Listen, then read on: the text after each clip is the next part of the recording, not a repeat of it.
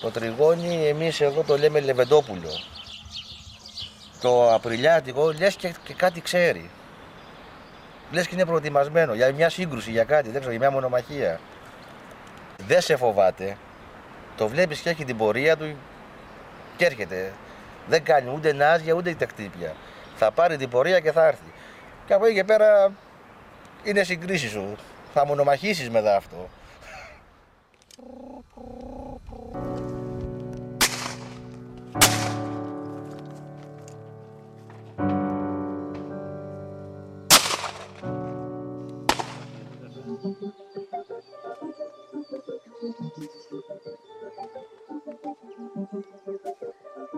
Πόσα τριγώνια θανατώνονται κάθε άνοιξη από σκάγια λαθροθύρων στο Ιόνιο, τι λένε τα μέλη τοπικών κυνηγετικών συλλόγων και τι έχει καταγραφεί από τους ακουστικούς αισθητήρες που έχουν τοποθετηθεί σε σημεία κλειδιά από την Ορνηθολογική Εταιρεία και το Ινστιτούτο Δασικών Ερευνών, γιατί δεν αντιδρούν οι τοπικοί φορείς και γιατί η πολιτεία κάνει τα στραβά μάτια; Σε αυτά τα ερωτήματα θα μας απαντήσουν η Γεωργία Αλεξοπούλου και η Νάντια Σιδέρη της Ορνηθολογικής Εταιρείας, της οργάνωσης που εργάζεται για την προστασία των άγριων πουλιών και τώρα κρούει τον κόδωνα κινδύνου, μια και τα τριγώνια τείνουν πλέον να γίνουν είδος υποεξαφάνιση. Για να μην χάνετε κανένα επεισόδιο της σειράς «Επόμενος κόσμος», ακολουθήστε μας στο Spotify, στα Apple και τα Google Podcast. Είναι τα podcast της Lifeo. Το ανοιξιάτικο κυνήγι είναι παράνομο ήδη από το 1983 στη χώρα μας. Αποτελεί δε πραγματικό έγκλημα απέναντι στα εξουθανωμένα και αδυνατισμένα τριγώνια που κάνουν μια στάση εδώ μετά το δύσκολο ταξίδι τους από τη Σαχάρα και πριν αναχωρήσουν για τις βόρειες χώρες. Το φαινόμενο είναι ιδιαίτερα έντονο στα Ιόνια νησιά που παρά τις δεκαετίες απαγόρευσης εξακολουθεί να θεωρείται από μερίδα του τοπικού πληθυσμού παραδοσιακή δραστηριότητα. Βασικά τα τριγώνια ξεκινάνε από τις 15 Απριλίου και μετά. Και από τις 15 ξεκινάει σιγά σιγά, ανά δεύτερη μέρα, τρίτη, δεν περνάνε κάθε μέρα τώρα. Παλιότερα, θυμάμαι τον παππού μου μου έλεγε, ότι τα πουλιά ήταν κάθε μέρα. Κάθε μέρα περνάγανε πουλιά, κάθε μέρα. Τώρα έχουν λιγοστέψει. Εμείς το καταλαβαίνουμε ότι τα τριγώνια έρχονται, βλέπουμε τις ρουκέτες που λέμε εμείς εδώ στη Ζάκηθο. Η ρουκέτα είναι ένα, το τριγώνι που ξεκινάει, είναι μοναχό του και έρχεται και όταν φτάσει πάνω από το νησί και δει το πράσινο εδώ, το λόγο όλα και αυτά, ρουκετάρι που λέμε. Η ρουκέτα είναι, πέφτει, πέφτει με, με ταχύτητα μεγάλη και το ακούς και σκάει πάνω στο, στο πεύκο. Ε, μετά από κάνα τέταρτο, 20 λεπτό θα δεις και κοπάδι από πίσω της. Κοπάδι 20 πουλιά, 25, 30, αναλόγως. Το... Και μετά συνεχίζουν. Συνεχίζουν. Γεια σας, είμαι ο Τάσος Μπρεκουλάκης και είμαι Ρόπη Κοκκίνη. Σε ένα ακόμα επεισόδιο της σειράς Επόμενος Κόσμος. Ε, γεια σου Μερόπη, γεια σας κορίτσια. Γεια σας, ευχαριστούμε πολύ που μας καλέσατε. Ε, να πούμε εδώ πριν ξεκινήσουμε την κουβέντα μας ότι ακούστηκαν κάποια αποσπάσματα από το ντοκιμαντέρ της Λόρας Μαραγκουδάκη για την ανοιξιάτικη λαθροθυρία και θα ακούσουμε και άλλα στην πορεία. Έχουμε ξεχωρίσει κάποιες μαρτυρίες κυνηγών και μελών της τοπικής κοινωνίας της Ζακίνθου.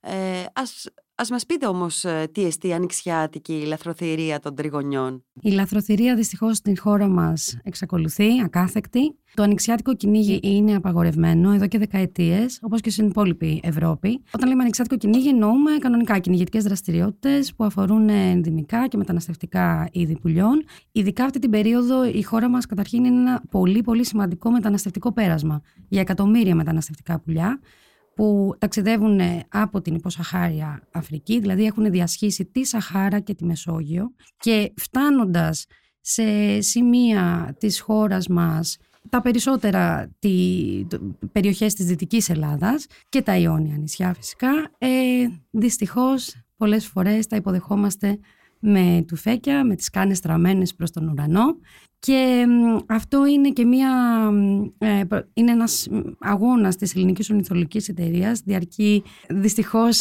δεν έχει κερδιθεί.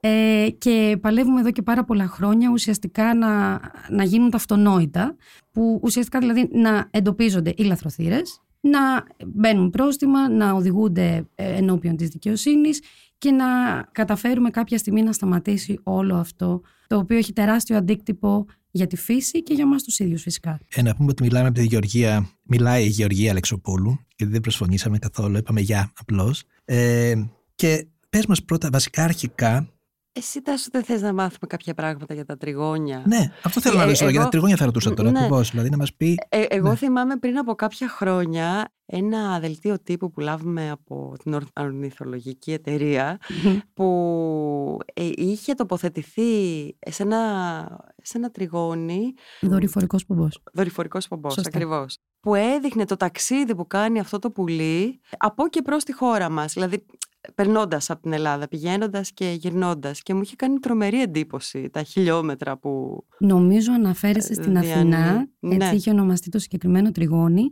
Ε, ένα από τα πολλά τριγώνια στα οποία έχει τοποθετηθεί δορυφορικός πομπός. Κάποια από αυτά εμείς ουσιαστικά τα εντοπίζουμε στα αντικήθυρα, στον ορνηθολογικό σταθμό αντικυθύρων, όπου επίσης είναι ένα πολύ σημαντικό μεταναστευτικό πέρασμα. Περνάνε από εκεί εκατομμύρια πουλιά και, και πολλά τριγώνια. Οπότε ακριβώς για να δούμε τις διαδρομές, να δούμε ε, από πού και προς τα πού κινούνται, η πομπή αυτή είναι πάρα πολύ χρήσιμη και είναι και επιπλέον χρήσιμη για να αντιληφθούμε καλύτερα τις απειλές που αντιμετωπίζει το κάθε είδος. Με τα τριγώνια, λοιπόν, υπάρχει το εξής ζήτημα. Όπως είπες, ένα άλλοτε εξαιρετικά κοινό είδος, δηλαδή ήταν τόσο κοινά τα τριγώνια για τη χώρα μας, όσο είναι τώρα οι 18 ή άλλα είδη πουλιών.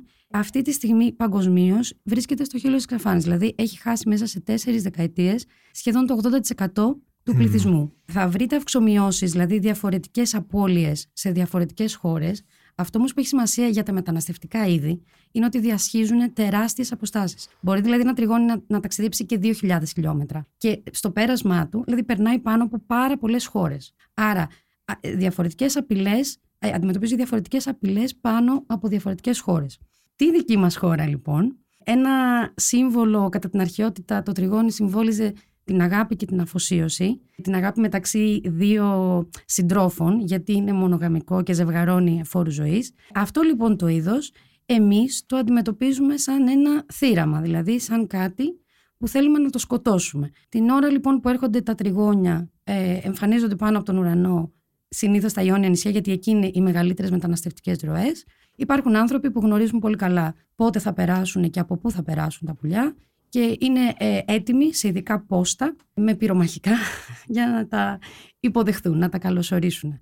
Αυτό είναι πολύ καταστροφικό για το συγκεκριμένο είδος, γιατί την άνοιξη τα πουλιά ταξιδεύουν προς τις ε, περιοχές ε, αναπαραγωγής τους, δηλαδή πάνε να αναπαραχθούν. Αν λοιπόν σκοτώσεις έναν γεννήτορα, δυνατό γεννήτορα όπως λέμε, στον χώρο της διατήρησης, στερείς από τον πληθυσμό πολλά ακόμα άτομα. Το φθινόπωρο λοιπόν, όταν θα επιστρέψουν με το καλό, τα τριγώνια ε, με τους νεοσούς, δηλαδή με τα νέα πουλιά, θα είναι πολύ λιγότερα.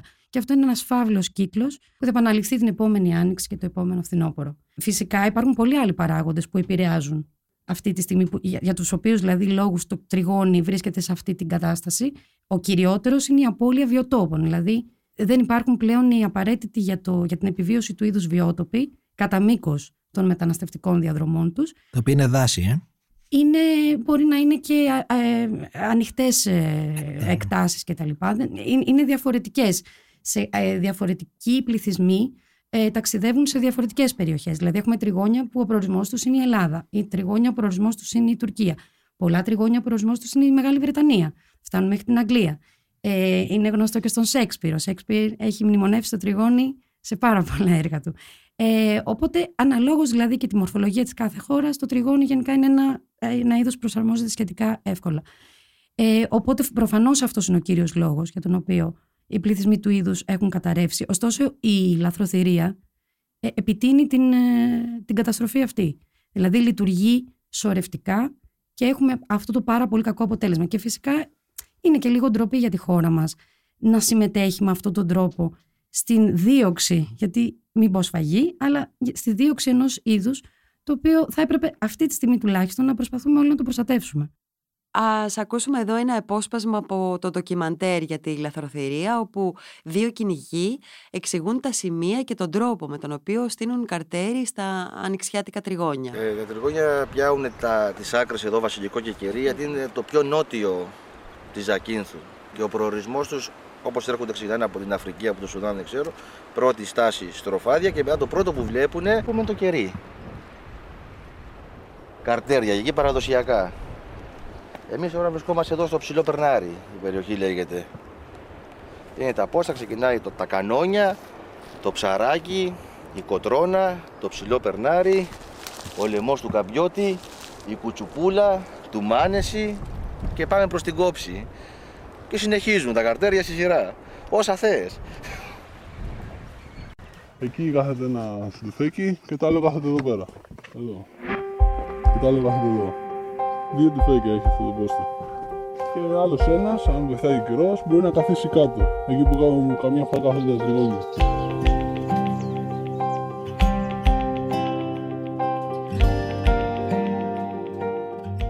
Ξέρουμε τι γίνεται σε άλλες χώρες. Ναι. Ε, ουσιαστικά τα τελευταία χρόνια έχει ενεργοποιηθεί ε, το διεθνές σχέδιο για τη διατήρηση του, του τριγωνιού, για την προστασία του, ακριβώς επειδή είναι τόσο ανησυχητικά τα νούμερα, συστήθηκε αυτό, έγινε αυτή η πρωτοβουλία, στην οποία πρωτοβουλία συμμετέχουν κυβερνήσεις, κρατικοί φορείς από πάρα πολλές χώρες, ακριβώς για να, να ληφθούν τα απαραίτητα μέτρα για τη διάσωση του είδους. Αποτέλεσμα σε πάρα πολλές χώρες δυτικού μεταναστευτικού διαδρόμου, έτσι λέγονται, διάδρομοι, ε, δηλαδή Ισπανία, Πορτογαλία, σε κάποιες περιοχές της Γαλλίας, σε κάποιες περιοχές της Ιταλίας, στο Ισραήλ, αποφασίσανε ε, ένα προσωρινό διετές ή τριετές αναλόγως με την περιοχή μορατόριουμ της θύρας. Μορατόριουμ σημαίνει ε, προσωρινή απαγόρευση του κυνηγιού του τριγωνιού το φθινόπωρο. Γιατί εκεί δεν έχουν ανοιξιάτικο κυνήγι. Εκεί εφαρμόζεται ο νόμος και δεν κυνηγούν τα τριγώνια, δεν τα, δεν τα πυροβολούν την άνοιξη. Ε, μόνο κατά την νόμιμη περίοδο του κυνηγιού πλήττεται το είδος και αποφάσισαν να του δώσουν μερικά χρόνια να ανακάμψουν οι πληθυσμοί του. Άρα πήραν αυτές τις αποφάσεις σε κρατικό επίπεδο και αυτές οι αποφάσεις προφανώς επηρεάζουν και τις ρυθμιστικές αποφάσεις για, για το κυνήγι στις κάθε. Δηλαδή, άρα, μιλά, μιλάμε για ε, καθολική απαγορεύση όλης της χρονιάς. Δηλαδή, ναι, ναι, ναι, ναι, ναι. Ότι για, αυτά, για αυτό το διάστημα, για αυτά mm. τα δύο-τρία χρόνια, απαγορεύεται σε οποιονδήποτε να πυροβολήσει τριγώνη οποιαδήποτε εποχή του χρόνου. Ναι. Στην Ελλάδα τι γίνεται, πότε επιτρέπεται; Επιτρέπεται κανονικά στην, κατά τη διάρκεια της ε, κυνηγητικής περίοδου, που είναι από 20 Αυγούστου έως 28 Φεβρουαρίου. Βέβαια, μιλάμε για το τριγώνι, επειδή είναι μεταναστευτικό, μιλάμε μόνο για μέχρι το τέλος Σεπτεμβρίου, που είναι το πέρασμα. Μετά η ρυθμιστική απόφαση αφορά άλλα είδη προφανώς. Και έχουν γίνει κάποιες πολύ μικρές κινήσεις από την πλευρά των ε, υπηρεσιών, των αρμοδίων. Ε, η τελευταία ήταν κάπως να μειώσουν την κάρποση. Η κάρποση σημαίνει ο συνολικός αριθμός ε, πουλιών που επιτρέπεται να πυροβοληθούν, δηλαδή να σκοτωθούν κατά τη διάρκεια της κυνηγετικής περίοδου. Και συμφώνησαν το Υπουργείο σε συμφωνία με τις κυνηγετικές ε, ε, ομοσπονδίες να, ε, ουσιαστικά τους συλλόγους δηλαδή, να μειώσουν την κάρποση σχετικά στο μισό. Αυτό έχει γίνει μόνο. Άρα το ανοιξιάτικο κυνήγι απαγορεύεται έτσι και λέω. Είναι παράνομο εντελώς. Δηλαδή είναι, είναι, γι' αυτό μιλάμε για λαθροθυρία. Ακριβώς. Εδώ δηλαδή στην Ελλάδα μιλάμε για τα αυτονόητα. Ε, ζητάμε τα αυτονόητα. Ζητάμε να σταματήσει να συνεχίζεται το ανοιξιάτικο κυνήγι με την ανοχή και των υπηρεσιών ουσιαστικά. Και τι γίνεται γι' αυτό; Θα, νομίζω ότι η Νάντια, η συνάδελφός μου η Νάντια Σιδέρη, μπορεί να σας δώσει πάρα πολλές πληροφορίες. Ναι. Όπως είπε η Γεωργία, υπάρχει αυτό το πρόβλημα με το τριγώνι, γιατί είναι ένα είδος το οποίο είναι διεθνώς πλέον σε μια κατάσταση που θεωρείται απειλούμενη. Ακριβώς σε άλλες χώρες έχει ήδη απαγορευτεί και κατά το φθινόπωρο η θύρα. Στην Ελλάδα ε, συνεχίζεται παράτυπα η αρινή λαθροθυρία παρόλο που είναι απαγορευμένη. Προσπαθούν οι, οι αρχές τα τελευταία χρόνια από το 2020 να ελέγξουν την κατάσταση βάζοντας σε εφαρμογή κάθε άνοιξη τα τοπικά σχέδια δράσης. τα τοπικά σχέδια δράσης προβλέπουν διάφορα πράγματα, κυρίως ε, περιπολίες σε συγκεκριμένα μέρη τα οποία ξέρουμε ότι ε, είναι αυτό που λέμε εμείς black spots, είναι τα μελανά σημεία της λαθροθυρίας. Είναι κυρίως στη Ζάκυνθο, αλλά και στην Κέρκυρα. Είναι βασικά στην Κέρκυρα εννοώντα την περιοχή ευθύνη της διεύθυνσης δασών Κέρκυρας. Δηλαδή είναι στους παξούς, στους αντίπαξους, στα διαπόντια νησιά. Όπως αντίστοιχα και για την ε, Ζάκυνθο μπορεί να ήταν στις ε, στροφάδες, αλλά αυτό έχει μειωθεί αρκετά λόγω της ε, ιεράς Μητρόπολης Ζακίνθου, η οποία παρενέβη για να σταματήσει αυτή η σφαγή κατά την Άνοιξη. Ναι, αυτό που προβλέπεται λοιπόν στα τοπικά σχέδια δράσης είναι να γίνονται περίπολα ε, από το δασαρχείο κυρίως, με συνεργασία της αστυνομίας κάποιες φορές και της θηροφυλακής, ε, ώστε να γίνονται έλεγχοι και να αποθαρρύνονται οι λαθροθύρες ή τέλος πάντων να πιάνουν τους ε, λαθροθύρες και να μπαίνουν πρόστιμα και οι ποινές αντίστοιχα. Δυστυχώς αυτό είναι κάτι το οποίο δεν έχει συμβεί μέχρι στιγμής, δηλαδή ε, από το 2021 που έχουμε τα αποτελέσματα των, ε, των περιπόλων που διενεργούνται στο πλαίσιο των τοπικών σχεδίων δράσης, αυτό που συμβαίνει είναι ότι ενώ τα ευρήματα είναι μηδενικά, δηλαδή οι αρχές λένε ότι δεν υπήρξε κάποια παράβαση, κάποιο δασαρχείο ίσως μπορεί να αναφέρει ότι ακούστηκαν κάποιοι πυροβολισμοί από μακριά. Αυτό δεν συνάδει καθόλου με τα αποτελέσματα που έχουμε εμείς από την έρευνα που διεξάγαμε σε συνεργασία με το, με το Ινστιτούτο Δασικών Ερευνών του Ελγοδήμητρα. Αυτό που βρήκαμε εμείς είναι ότι φυσικά η λαθροθυρία ζει και βασιλεύει και μάλιστα το πιο σοκαριστικό έβριμα ίσως ήταν ότι σε μέρα που έχουμε τις, ε, τα αποτελέσματα των περιπόλων και είναι μηδενικά γιατί όπως σας είπα ήταν όλα μηδενικά μπορεί τα ηχοκαταγραφικά μηχανήματα να πιάσανε εκατοντάδες πυροβολισμούς. Αυτό βέβαια μας δείχνει ότι είτε δεν γίνεται σωστή εφαρμογή των τοπικών σχεδίων δράσης ή δεν, δεν μπορώ να σκεφτώ κάτι άλλο. Ε, γιατί... Είτε αποκρύπτονται τα νούμερα ε, με κάποιο τρόπο. Αλλά είναι και μιλάμε για κλειστές μικρές κοινωνίες που. Φυσικά. Ναι. Αυτό είναι το πρόβλημα. Ότι όταν κάποιος ζει με τους ανθρώπους τους οποίους πρέπει να ελέγξει και είμαστε σε μια κοινωνία τώρα, δεν μιλάμε σαν την Αθήνα, ας πούμε, ή τη Θεσσαλονίκη ή άλλα μεγάλα αστικά κέντρα που κανένας δεν ξέρει ποιος μένει στην παρακάτω γειτονιά. Αλλά μιλάμε για ανθρώπους που ζουν και έχουν σχέσεις μεταξύ τους, ζουν μαζί, ζουν στην ίδια μικρή πόλη, γνωρίζονται όλοι μεταξύ τους. Δεν μπορείς να πιάσεις, ας πούμε, αυτόν που πηγαίνεις το βράδυ στο μαγαζί του και πίνεις κρασί. Γιατί φοβάσαι τα αντίπεινα αφενός και έχεις και μια προσωπική σχέση με τον άνθρωπο. Οπότε είναι αρκετά δύσκολο.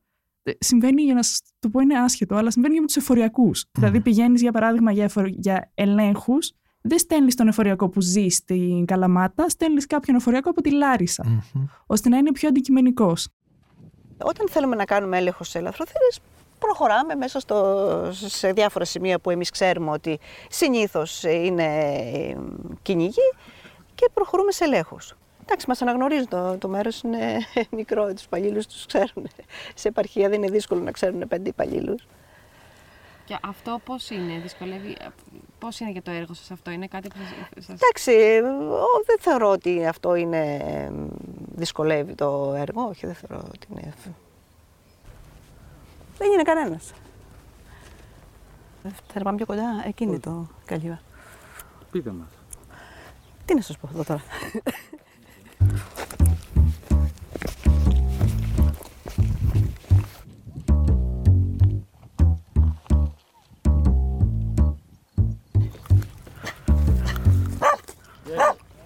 Καλημέρα.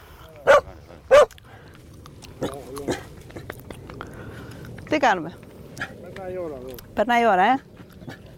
Τι κάνεις; Τι κάνεις εδώ, εδώ τα ε, στελέχη της Μ' αρέσει η φύση. Α, μάλιστα. Παίρνουμε την άδειά μας. Δεν πιστεύω να κυνηγάς. Τι κυνηγάμε. Α. Περνάει η ώρα μας. Περνάει η ώρα. 200 χρόνια εδώ είμαστε από παιδάκια ξεκινήσαμε εδώ. Από 22 χρονών. Και ερχόμαστε εδώ και παραλαμβάνουμε τη φύση. Και τα σκυλάκια; Ε, ε, τα βγάλουμε και αυτά με αβόρτα να περνάει η ώρα.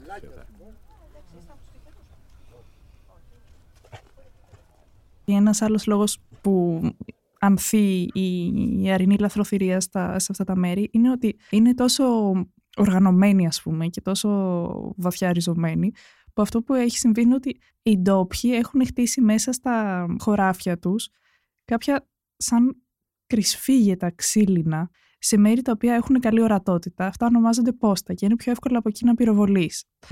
Όταν, όταν κάποιος θέλει να πάει λοιπόν να κυνηγήσει τη Ζάκη τριγώνια, είναι ένα σημαντικό επιπρόσθετο εισόδημα για τους ντόπιους σε μια περίοδο που δεν έχουν τουρισμό, δηλαδή τον Μάρτιο ή τον Απρίλιο δεν έχει ξεκινήσει ακόμα ο τουρισμός σε αυτά τα μέρη. Είναι ένα έξτρα χαρτζιλίκι ας πούμε να νοικιάζουν αυτά τα πόστα σε κυνηγούς και να πηγαίνουν εκεί πέρα να πληρώνουν μπορεί και εκατοντάδες ευρώ, δηλαδή 200-300 ευρώ για την ενοικίαση ενός πόστου. Ε, οπότε αυτός είναι, υπάρχει και ο οικονομικός παράγοντας που είναι άλλος ένας παράγοντας που επιτρέπει και όχι μόνο επιτρέπει αλλά προωθεί κιόλας την νεαρινή λαθροθυρία. Ε, επίσης μας λέγατε λίγο πριν ξεκινήσουμε το podcast ε, για τους θυροφύλακες οι οποίοι έχουν οριστεί τα τελευταία χρόνια να είναι οι ίδιοι, τα ίδια τα μέλη των κυνηγητικών συλλογών. Θα σας πω. Ε, μας φάνηκε οξύμορο έτσι αυτό. Λοιπόν, ε, η θυροφυλακή είναι ε, ιδιωτικό σώμα φύλαξης που ανήκει, έχει συσταθεί από τις ε, κυνηγετικές ομοσπονδίες. Οπότε πρακτικά ναι, είναι υπάλληλοι των κυνηγετικών οργανώσεων. Αυτό ενέχει μια σύγκρουση συμφερόντων, γιατί φυσικά από τη στιγμή που είναι υπάλληλοι, που μπορούν να απολυθούν ανα πάσα στιγμή, το λένε και οι ίδιοι σε ένα σχόλιο που υπέβαλαν για το πρόσφατο πολυνομοσχέδιο, ε, ότι δεν μπορεί να γίνεται αντικειμενικά η δουλειά τους. Αν ας πούμε πάνε να πιάσουν κάποιον, διαπιστώσουν κάποια παράβαση και δούνε ότι μπορεί να είναι ο γιος του Προέδρου του τοπικού συλλόγου της Κυνηγετικής Ομοσπονδίας, προφανώς θα διστάσουν να βάλουν πρόστιμο, ακόμα και με τις καλύτερες των προθέσεων να έχουν πάει, ακόμα και αν οι ίδιοι είναι πραγματικά κατά του, της λαθροθυρίας. Είναι πολύ δύσκολη η δουλειά να γίνει σωστά από τη στιγμή που είναι έτσι. Εμείς είμαστε της άποψης ότι θα έπρεπε να, είναι, να ελέγχεται ε, η συγκεκριμένη παράβαση από δημόσιους φορείς. Δηλαδή να ελέγχεται από κάποιον που δεν μπορείς με κάποιον τρόπο να τον απειλήσεις. Φυσικά όλους μπορείς να τους απειλήσεις, γιατί για παράδειγμα το 2015 ε, προσπάθησε να γίνει μια απόβαση στην ε, Ζάκυνθο ακριβώς αυτούς τους μήνες για να ελεγχθεί λίγο η λαθροθυρία. Ε, είχαμε κάτι τραγικά επεισόδια που μαζεύτηκαν χιλιάδες κυνηγοί στο λιμάνι της Ζάκυνθο, απαγόρευσαν να να κατέβουν οι άνθρωποι από το πλοίο που είχαν πάει να ελέγξουν τη λαθροθυρία. Προπυλακίστηκε ο, ο δασάρχης της Ζακίνθου, οπότε υπήρξε ένα δράμα και φαίνεται πως αυτή η κοινωνία αισθάνεται ότι είναι κάπως σαν μέρος της ταυτότητάς της, δυστυχώς, η λαθροθυρία.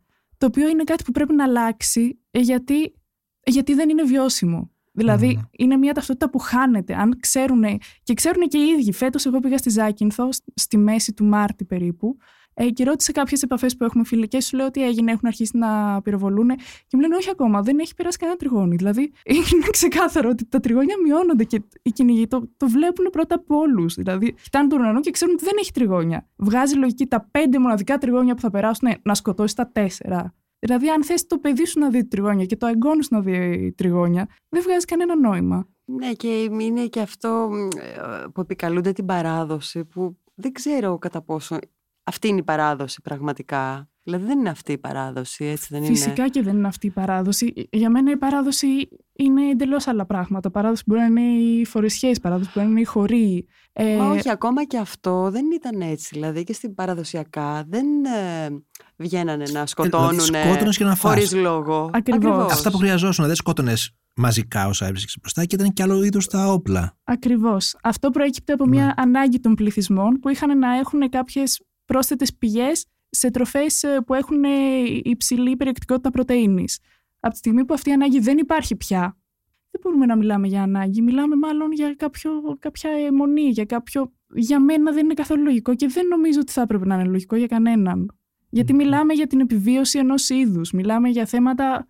Μιλάμε για αυτό, μιλάμε για βιωσιμότητα. Ε, από ό,τι λοιπόν ε, έχει παρατηρηθεί και σε πολλές άλλες χώρες της Μεσογείου, δεν είναι δικό μας προνόμιο μόνο, Υπάρχουν έθιμα και παραδόσεις σε πολλές έτσι μικρότερες ε, κοινωνίες ε, που αφορούν τη θανάτωση πουλιών είτε για να καταναλωθούν ε, είτε σαν στο μέρος ενός τελετουργικού δηλαδή να βγει ο παππούς μαζί με τον εγγονό, να του μάθει τα πόστα, να του δείξει και είναι και μια έτσι τελετή μοίησης στην ενηλικίωση για πολλά, για πολλά αγόρια.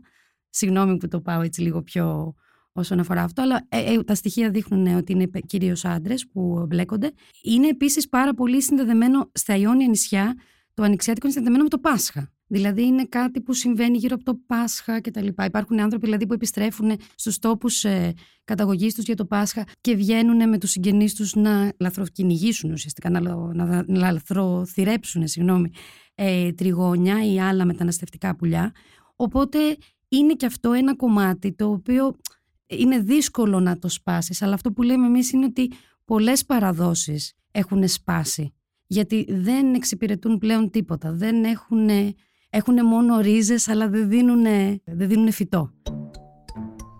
Έχω γνωρίσει το κυνήγι των παξών ειδικά από πολύ μικρό παιδί. Τότες στους παξούς σε κυνηγούσαν πάρα πολλοί άνθρωποι, αλλά ως συνήθως το κυνήγι γεννότανε και για λόγους ε, που ο κόσμος δεν είχε χρήματα και σκότωνε κάποια πουλιά να τα φάει. Έλειπε το κρέας από το, από το τραπέζι και το, το τριγώνι, το κυνήγι του τριγωνιού και το τριγώνι ήταν, ήταν απαραίτητο. Παλιότερα παίρνανε και εμάς τις γυναίκες στα πόστα για να κάνουμε πρωτομαγιά, παραδείγματος χάρη. Και μας, αυτοί κυνηγάνε και εμάς μας αφήνανε και μαζεύαμε τα λουλουδάκια. Ε, εγώ πάντα ήταν να μαγειρέψω, να φτιάξω κουλουράκια, να φτιάξω παξιμάδια, να πάω κολατσίο που το λέμε στη Ζάκυνθο. Έχει δουλειά βέβαια. Πάντα έχει δουλειά η γυναίκα. Ήταν τιμητικό για τον Ζακυνθινό να ξέρει καλό σημάδι και αυτό βέβαια συνοδευόταν από το κυνήγι.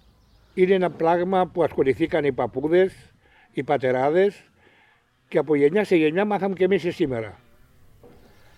Θυμάμαι τον παππού μου να, να με εκπαιδεύει στο σημάδι. Ακόμα δεν μπορούσα να κρατήσω το τουφέκι στο χέρι, αλλά το ακουμπάγαμε σε μια καρέκλα. Πιστεύω ότι μου το έμαθε ο πατέρας μου, ο, ο, του πατέρα μου το έμαθε ο παππούς του, εμένα μου το έμαθε και εγώ θα το μάθω στα παιδιά μου και από εκεί και πέρα αυτά θα σε επιλέξουν, έτσι. Δεν μπορώ να τους πω εγώ μετά τι θα κάνουν, όπως και εγώ τώρα επιλέγω. Έχουν πάθος, το, το αισθάνονται σαν χόμπι, το έχουν για, για άθλημα. Περιμένουν πότε θα έρθει ο Απρίλιος για να σκοτώσουν τριγώνια, πότε θα έρθει ο Αύγουστος. Το θεωρούν δηλαδή ένα απόσπαστο κομμάτι της ζωής μερικών αντρών. Ε, εμένα μου άρεσε το βουνό πάρα πολύ, μου άρεσε όταν πήγαινα. Το βουνό, τα λέμε βουνό στη Ζάγκια, το λόφι είναι. Μου άρεσε που πήγαινα εκεί με τα παιδιά και φτιάχναμε στεφάνια και τέτοια, αλλά δεν μου άρεσε το σκόταμα των τριγωνιών, δεν μου άρεσε ποτέ. Δεν, δεν είναι ότι δεν έχουμε να φάμε και μας, η ανάγκη μας κάνει να τα τρώμε. Δόξα τω Θεώ, να φάμε έχουμε. Μπορούμε να φάμε κάτι άλλο και να μην τα φάμε αυτά. Επίσης ξέρω και ανθρώπους που τα σκοτώνουν και δεν τα τρώνε. Αλλά τα σκοτώνουν για το χόμπι και γιατί έτσι έχουν μάθει να κυνηγάνε.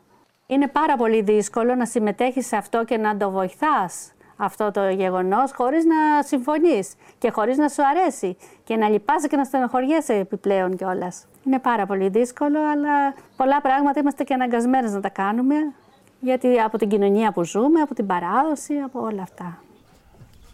Καταλήγει να είναι παράδοση, αλλά η βασική αιτία είναι πάλι η τροφή.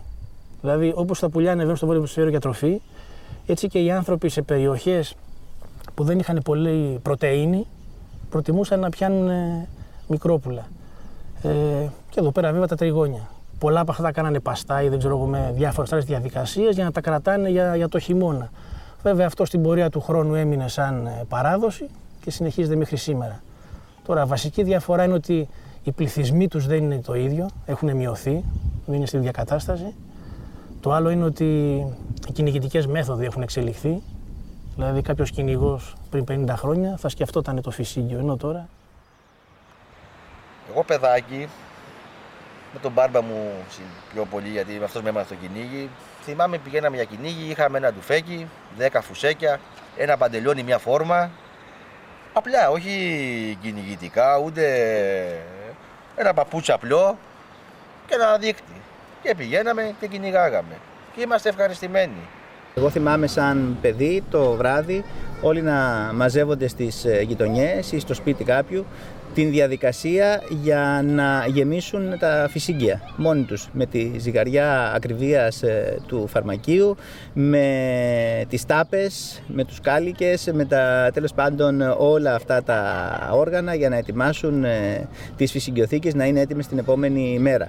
Όταν άρχισαν να μπαίνουν διάφορες μάρκες ε, από φυσίγγια, ε, διάφορες ποιότητες από φυσικιοθήκες, ε, οι καραμπίνες, οι πανάκριβες, η ενδυμασία, η εξειδικευμένη, το design τέλος πάντων και άρχισε να γίνεται μία ε, πασαρέλα κυνηγιού, ε, αυτό ήταν ό,τι το χειρότερο για το παραδοσιακό κυνήγι της περιοχής μας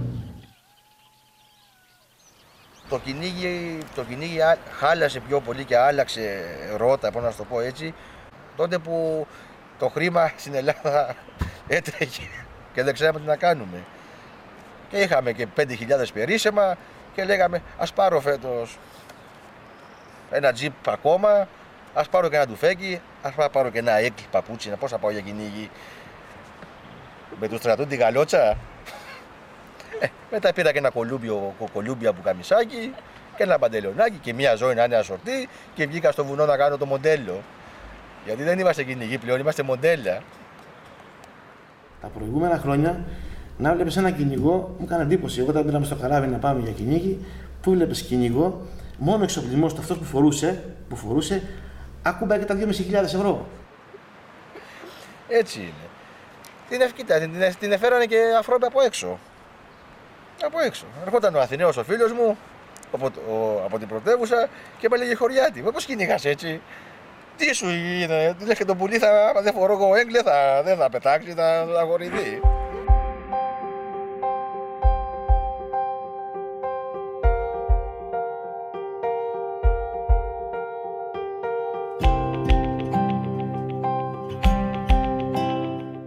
Ρωτήσω, ξέρουμε αριθμούς, δηλαδή πόσα θανατώνονται κάθε χρόνο, πόσα περνάνε από την Ελλάδα. Δυστυχώς, μπορώ να σας πω πόσα θανατώνονται κάθε, κάθε χρόνο. Καλά, δεχόμαστε πιέσεις γενικά από την ε, Ευρώπη ως χώρα, εννοείται, γιατί από τη στιγμή που είναι ένα πουλί, τα πουλιά δεν, είναι, δεν έχουν σύνορα, όπως λέμε. Δεν είναι ότι είναι τα πουλιά τα ελληνικά, ό,τι θέλουμε τα κάνουμε, τα σκοτώνουμε, τα καίμε και τα, μετά τα χορεύουμε γύρω τους. Όχι, είναι πουλιά που περνάνε από άλλες χώρες, έρχονται από την Αφρική, περνάνε από την Ελλάδα και κατευθύνονται σε τρίτες χώρες, στην Ουγγαρία, στην ε, Γερμανία, πηγαίνουν σε διάφορες χώρες. Οπότε δεχόμαστε πίεση να σταματήσουμε το κυνήγι και το φθινόπωρο. Αυτό που είχε κάνει η Ελλάδα μέχρι στιγμής είναι ε, πρόπερση, στην προπέρσινη δηλαδή κυνηγετική περίοδο το 2021, το φθινόπωρο του 2021, να επιτρέψει ε, μέχρι 145.000 συνολικά. Μα τι μιλάμε φθινόπωρο, αφού την άνοιξη κινηγάνε, λέμε. Μα κυνηγάνε, κυνηγάνε όχι, τα, τα τριγώνια σκοτώνονται και την άνοιξη και το φθινόπωρο. 140.000 εννοείς νεκρά; 145.000 ήταν το επιτρεπόμενο όριο. Mm. Πέρα από αυτό θα σταματούσε η θύρα και πέρσι έπεσε στις 120.000. Τώρα, για την νεαρινή λαθροθυρία, με βάση αυτά που βρήκαμε από την έρευνα με τα, τους ηχοκαταγραφικούς αισθητήρες, κυμαίνεται ανάλογα με ποιο είναι το, το ποσοστό των τριγωνιών που σκοτώνονται αναπυροβολισμό. Δηλαδή, έχουμε κάνει ένα σενάριο το οποίο λέει ότι πεθαίνει ένα τριγώνι κάθε τρεις πυροβολισμούς. Α, δεν ισχύει το με ένας μπάρα, δύο τριγώνια. Ελπίζουμε πως όχι, γιατί θα είναι υπερπολαπλάσιο το νούμερο. Αν ένα τριγώνι σκοτώνεται ανά τρεις πυροβολισμούς, έχουμε πάνω από 57.000 νεκρά τριγώνια στα Ιόνια την άνοιξη του 21, για παράδειγμα. Μόνο για, Ιόνιο, για, να μιλήσουμε, ναι, για να μιλήσουμε με πολύ συγκεκριμένα στοιχεία, ότι η περιοχή είναι αυτή, η χρονική περίοδος είναι αυτή, και αυτό είναι το μοντέλο που τρέξαμε για το ένα τριγώνιο ανά τρεις πυροβολισμούς. Πες μας μερικά πράγματα για το δίκτυο ακουστικών αισθητήρων. Τι ακριβώς είναι αυτό; Ξεκινήσαμε πιλωτικά στα πλαίσια ενός, ε, στο πλαίσιο ενός προγράμματος live, ε, το οποίο είναι ενάντια στο έγκλημα για τα άγρια πουλιά. Ε, τελείωσε τώρα. Ξεκινήσαμε το 2019 ε, και βάλαμε πιλωτικά κάποιους αισθητήρες σε κάποια σημεία της Ακίνθου τα σημεία που είναι πιο διαβόητα για αυτή τη δραστηριότητα, όπως γνωρίζεις πολύ καλά και όλη η κυνηγετική κοινότητα, είναι το κερί και ο βασιλικός. Οπότε ξεκινήσαμε εκεί και μετά αφού είδαμε ότι ήταν μια μέθοδος που είναι απλή στην υλοποίησή της και που φέρνει και αποτελέσματα, μετά συνεχίσαμε και σε άλλα δύο σημεία της Ζακίνθου και επεκταθήκαμε και σε κάποια ακόμα νησιά. Αυτά είναι κάποια μηχανήματα, ας πούμε, που καταγράφουν το ηχοτοπίο και μετά στέλνοντας τις, ε, τις κάρτες με τα αποτελέσματα που είναι αποθηκευμένη όλη η πληροφορία στο Ινστιτούτο Δασικών Ερευνών στη Θεσσαλονίκη, ε, αυτοί χρησιμοποιούν έναν αλγόριθμο και βρίσκουν από αυτό το ηχοτοπίο, εντοπίζουν τους πυροβολισμούς. Οπότε αυτή είναι η δουλειά μας. Επειδή τα τοποθετούμε ακριβώς από Μάρτιο μέχρι Μάιο, ξέρουμε ότι σίγουρα ό,τι πυροβολισμοί έχουν πέσει είναι παράνομοι, δεν είναι μέσα στο νόμιμο κυνήγι. Οπότε ξεκινήσαμε το 2019, συνεχίσαμε το 2020 και το 2021 είχαμε πλέον ένα δίκτυο 10 αισθητήρων σε 6 διαφορετικά νησιά, στη Ζάκυνθο, στη Κέρκυρα, στους Παξούς, στους Αντίπαξους, στο Μαθράκι και στους Οθονούς, ε, που κατέγραφαν ε, τους πυροβολισμούς. Τα πιο εντυπωσιακά αποτελέσματα ήταν την άνοιξη του 2021, ήταν η πρώτη χρονιά που τα βάλαμε και σημειωτέων ήταν μια χρονιά κατά την οποία υπήρχαν περιορισμοί στις μετακινήσεις λόγω του κορονοϊού οι οποίοι παρόλα αυτά δεν. Δεν το ήθηκαν. Πραγματικά αυτοί οι περιορισμοί ήταν. δεν, δεν είχαν ιδιαίτερο αντίκτυπο. Ε, γιατί οι αισθητήρες κατέγραψαν πάνω από 20.900 πυροβολισμούς σε ένα διάστημα δύο μηνών. Και αυτοί είναι οι πυροβολισμοί που καταγράφηκαν ξεκάθαρα. Αυτοί οι πυροβολισμοί τέλος πάντων είναι πάνω από 33.500. Με βάση αυτό φτιάξαμε τις, τους υπολογισμούς για το πόσα, πόσα πουλιά έχουν πεθάνει στα συγκεκριμένα σημεία και μετά κάναμε μια αναγωγή γιατί προφανώς οι αισθητήρες που βάζουμε δεν καλύπτουν, δεν μπορούν να καλύψουν όλη τη ζακυνθο ή όλη την uh, Κέρκυρα ή σε κάποια νησιά που είναι πιο μικρά καλύπτουν πιο μεγάλο ποσο, ποσοστό της επιφάνειας. Ας πούμε στο Μαθράκι και στους οθονούς υπολογίζουμε ότι περίπου το μισό το έχουμε πιάσει. Ανάλογα πάντα βέβαια και με το σημείο που έχουν μπει. Δηλαδή δεν είναι ότι μπαίνουν ακριβώς στο κέντρο του νησιού ώστε να τα πιάνουν όλα, γιατί εξαρτάται και από την τοπογραφία του εδάφους, εξαρτάται από διάφορα πράγματα. Έτσι ακριβώς κάναμε, κάνοντας μια αναγωγή μάλλον στο συνολικό, στη συνολική έκταση της επιφάνειας των νησιών, α, βρήκαμε το ποσό που σας είπα πριν, ότι αν υπολογίσουμε ότι ένα στα πέντε, ένα τριγώνι θανατώνεται ανά πέντε πυροβολισμούς, ε, τότε έχουμε γύρω στις 35.000 ε, νεκρά τριγώνια. Και αν έχουμε ε, ένα τριγώνι κάθε τρεις πυροβολισμούς, που είναι πολύ πιθανό, γιατί ακόμα και τα τριγώνια τα οποία τραυματίζονται, το πιο πιθανό είναι ότι μάλλον θα πεθάνουν, θα υποκύψουν τα τραύματά τους από τη στιγμή που είναι σε αυτή την κατάσταση, που είναι πραγματικά εξουθενωμένα μετά το ταξίδι πάνω από τη Σαχάρα και πάνω από το θαλάσσιο όγκο της Μεσογείου.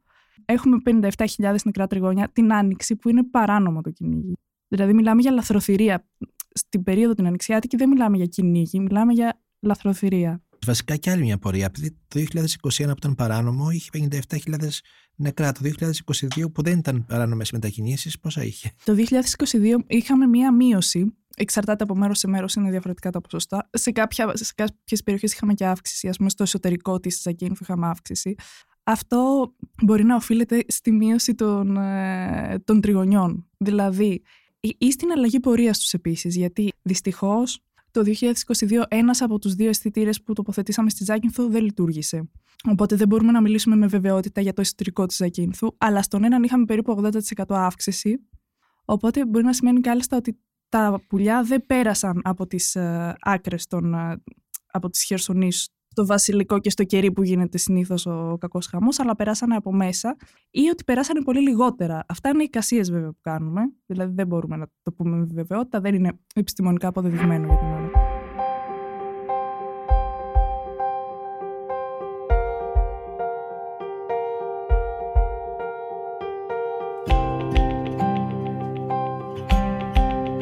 Η πολιτεία τι κάνει για όλο αυτό, το Υπουργείο. Α πούμε τι κάνει για όλο αυτό. Η, η, πολιτεία δεν θα έπρεπε να είναι... Μάλλον η πολιτεία όχι είναι υπεύθυνη για τη τήρηση των νόμων. Έτσι δεν είναι; Φυσικά. Φυσικά είναι υπεύθυνη και, και προβάλλεται ένα πρόσωπο πιο φιλοπεριβαλλοντικό προς τα έξω. Ε, αυτό που συμβαίνει είναι ότι στην πραγματικότητα αυτό που έχουμε δει μέχρι τώρα είναι ότι υπάρχουν ε, δασαρχεία τρομερά υποστελεχωμένα, ε, διεθνείς δασών που δεν έχουν, ούτε, δεν έχουν ούτε αναλώσιμα. Δηλαδή, τους λες, θα πάτε για περίπολο και σου λέει δεν έχουμε βενζίνες. Δηλαδή, δεν έχουν, μπορεί να μην έχουν οχήματα, τα οχήματα να είναι σε κακό χάλι. Και φυσικά, αν συμβαίνει κάτι τέτοιο και να θέλανε οι άνθρωποι δηλαδή και να ήταν οι rangers εκπαιδευμένοι και να, να μπορούσαν να πάνε να τα βάλουν με τους λαθροθύρε, δεν έχουν τη δυνατότητα πρακτικά. Δηλαδή, για παράδειγμα, πέρυσι που ζητήσαμε από τις ε, υπηρεσίες να μας στείλουν τα ευρήματα των τοπικών σχεδίων δράσης, λάβαμε μία επιστολή τέλος πάντων με τα περίπολα από τα μέσα και μετά της περίοδου. Δηλαδή αν είχε ορίσει το, το Υπουργείο, σας λέω 20 με 20 Απριλίου με 30 Μαΐου να γίνουν τα τοπικά σχέδια δράσης, οι περιπολίες γίνανε από 10 Μαΐου, γιατί μας στείλανε την επιστολή, τη διαβιβαστική προς το Υπουργείο, που λέγανε ότι δεν έχουμε αναλώσιμα, δεν έχουμε καύσιμα, δεν έχουμε οχήματα, τα οχήματα δεν λειτουργούν για να πάμε στις ε, περιπολίες.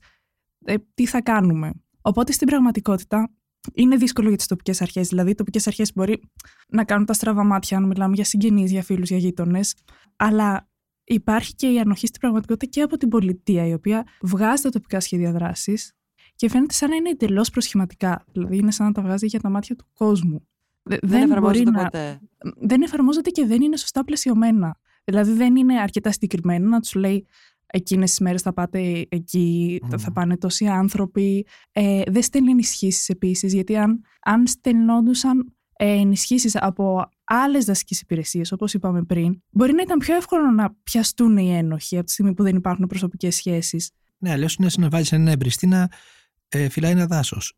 Κάπως έτσι. Κάπως έτσι θα μπορούσαμε να πούμε. Ε, αλλά ναι, το, το θέμα είναι ότι δεν, δεν υπάρχει και καθόλου το υποστηρικτικό πλαίσιο που θα βοηθούσε τις, ε, τις υπηρεσίες να κάνουν τη δουλειά τους. Ε, ελπίζουμε φέτος τα πράγματα να είναι διαφορετικά. Είδαμε ότι θα ξεκινήσουν νωρίτερα τα τοπικά σχέδια δράσης ε, μετά από έντονες πιέσεις μας εδώ και χρόνια. Και ας ελπίσουμε, είδαμε και κάποιες μικρές αλλαγές στον προπολογισμό. Α ελπίσουμε ότι θα έχουν γίνει κινήσεις από νωρίς, ώστε να δώσουν φέτος κάποιο αποτέλεσμα. Ε, να ξαναπούμε λίγο ποιες είναι οι ημερομηνίες που ξεκινάνε, ε, που είναι η, εποχή, η περίοδος απαγόρευσης, η ανοιξιάτικη. Λοιπόν, 28 Φεβρουαρίου είναι η τελευταία μέρα για κάθε πτερωτό θύραμα, όπως τα λένε οι κυνηγοί. Ε, οπότε από 1 Μαρτίου ό,τι αρχίσει να πυροβολείς που πετάει είναι παράνομο. Τώρα, αν η ερώτηση είναι πότε ξεκινάει η λαθροθηρία, η λαθροθηρία ξεκινάει εκεί που σταματάει η νόμιμη θήρα. δηλαδή μπορεί να ξεκινήσει την επόμενη μέρα. Το 2021 σε κάποια σημεία στο Βασιλικό και στο Κερί βρήκαμε ότι υπήρχε ένα peak ακόμα και στα μέσα του Μαρτίου, δηλαδή γύρω στις 20 Μαρτίου υπήρχε ήδη peak πυροβολισμών. Συνήθως αυτό που, έχει δείξει το, που έχουν δείξει τα διαγράμματα τέλος πάντων με τις αποτυπώσεις των ε, καταγραφικών είναι ότι μετά τις 12 ε, Απριλίου έχουμε κάτι τεράστιες κορυφώσεις στην ε, δραστηριότητα της λαθροθυρίας. Αν ξεκινήσει ένα τοπικό σχέδιο δράσης 20 Απριλίου, δεν έχει πια νόημα, γιατί έχει περάσει, ήταν στις 15 ας πούμε, η κορύφωση και μετά αρχίζει να σβήνει. Ε, συνήθως κατά τα μέσα Μαΐου, 15 με 20 Μαΐου, ε, έχουν σταματήσει, γιατί φυσικά έχουν φύγει τα τριγώνια.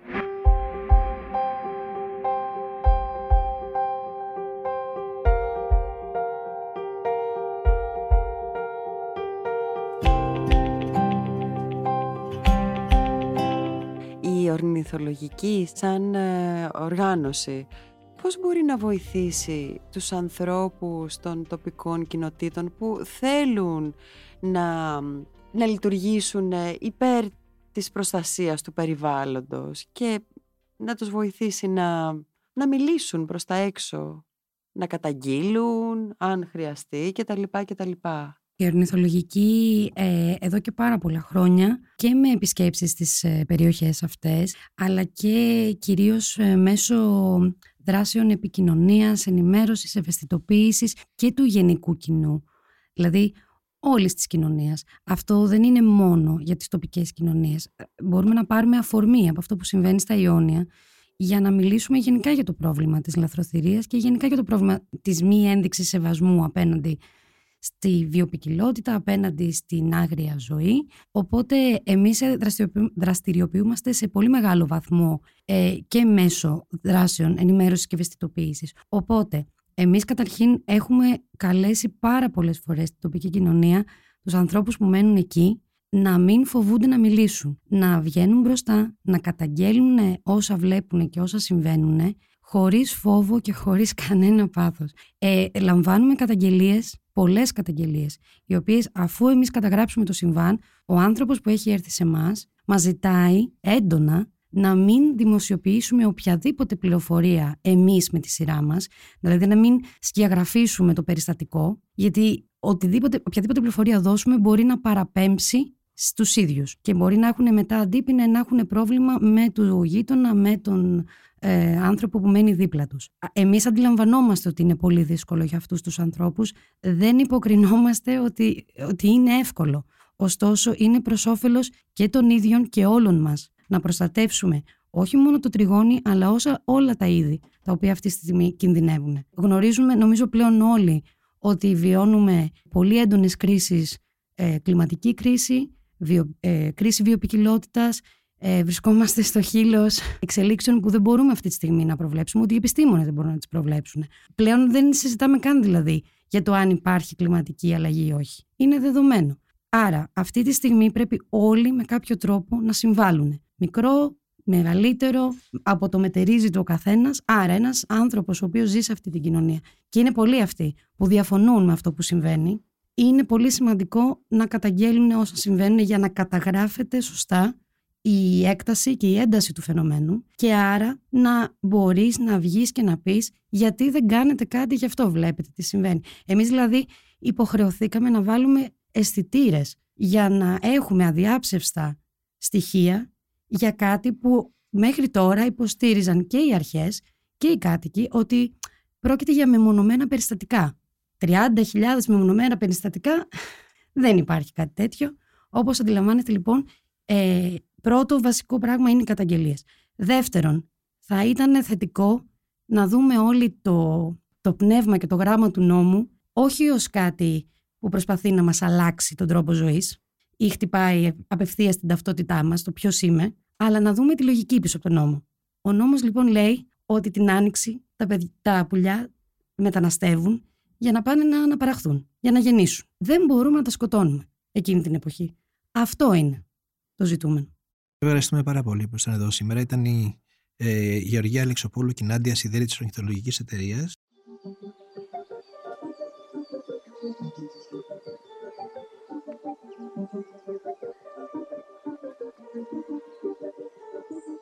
Ήταν ένα επεισόδιο της σειράς «Επόμενος κόσμος» και σήμερα μιλήσαμε για την λαθροθυρία τριγωνιών στο Ιόνιο. Για να μην χάνετε κανένα επεισόδιο της σειράς, ακολουθήστε μας στο Spotify, στα Apple και τα Google Podcast. Είναι τα podcast της Lifeo.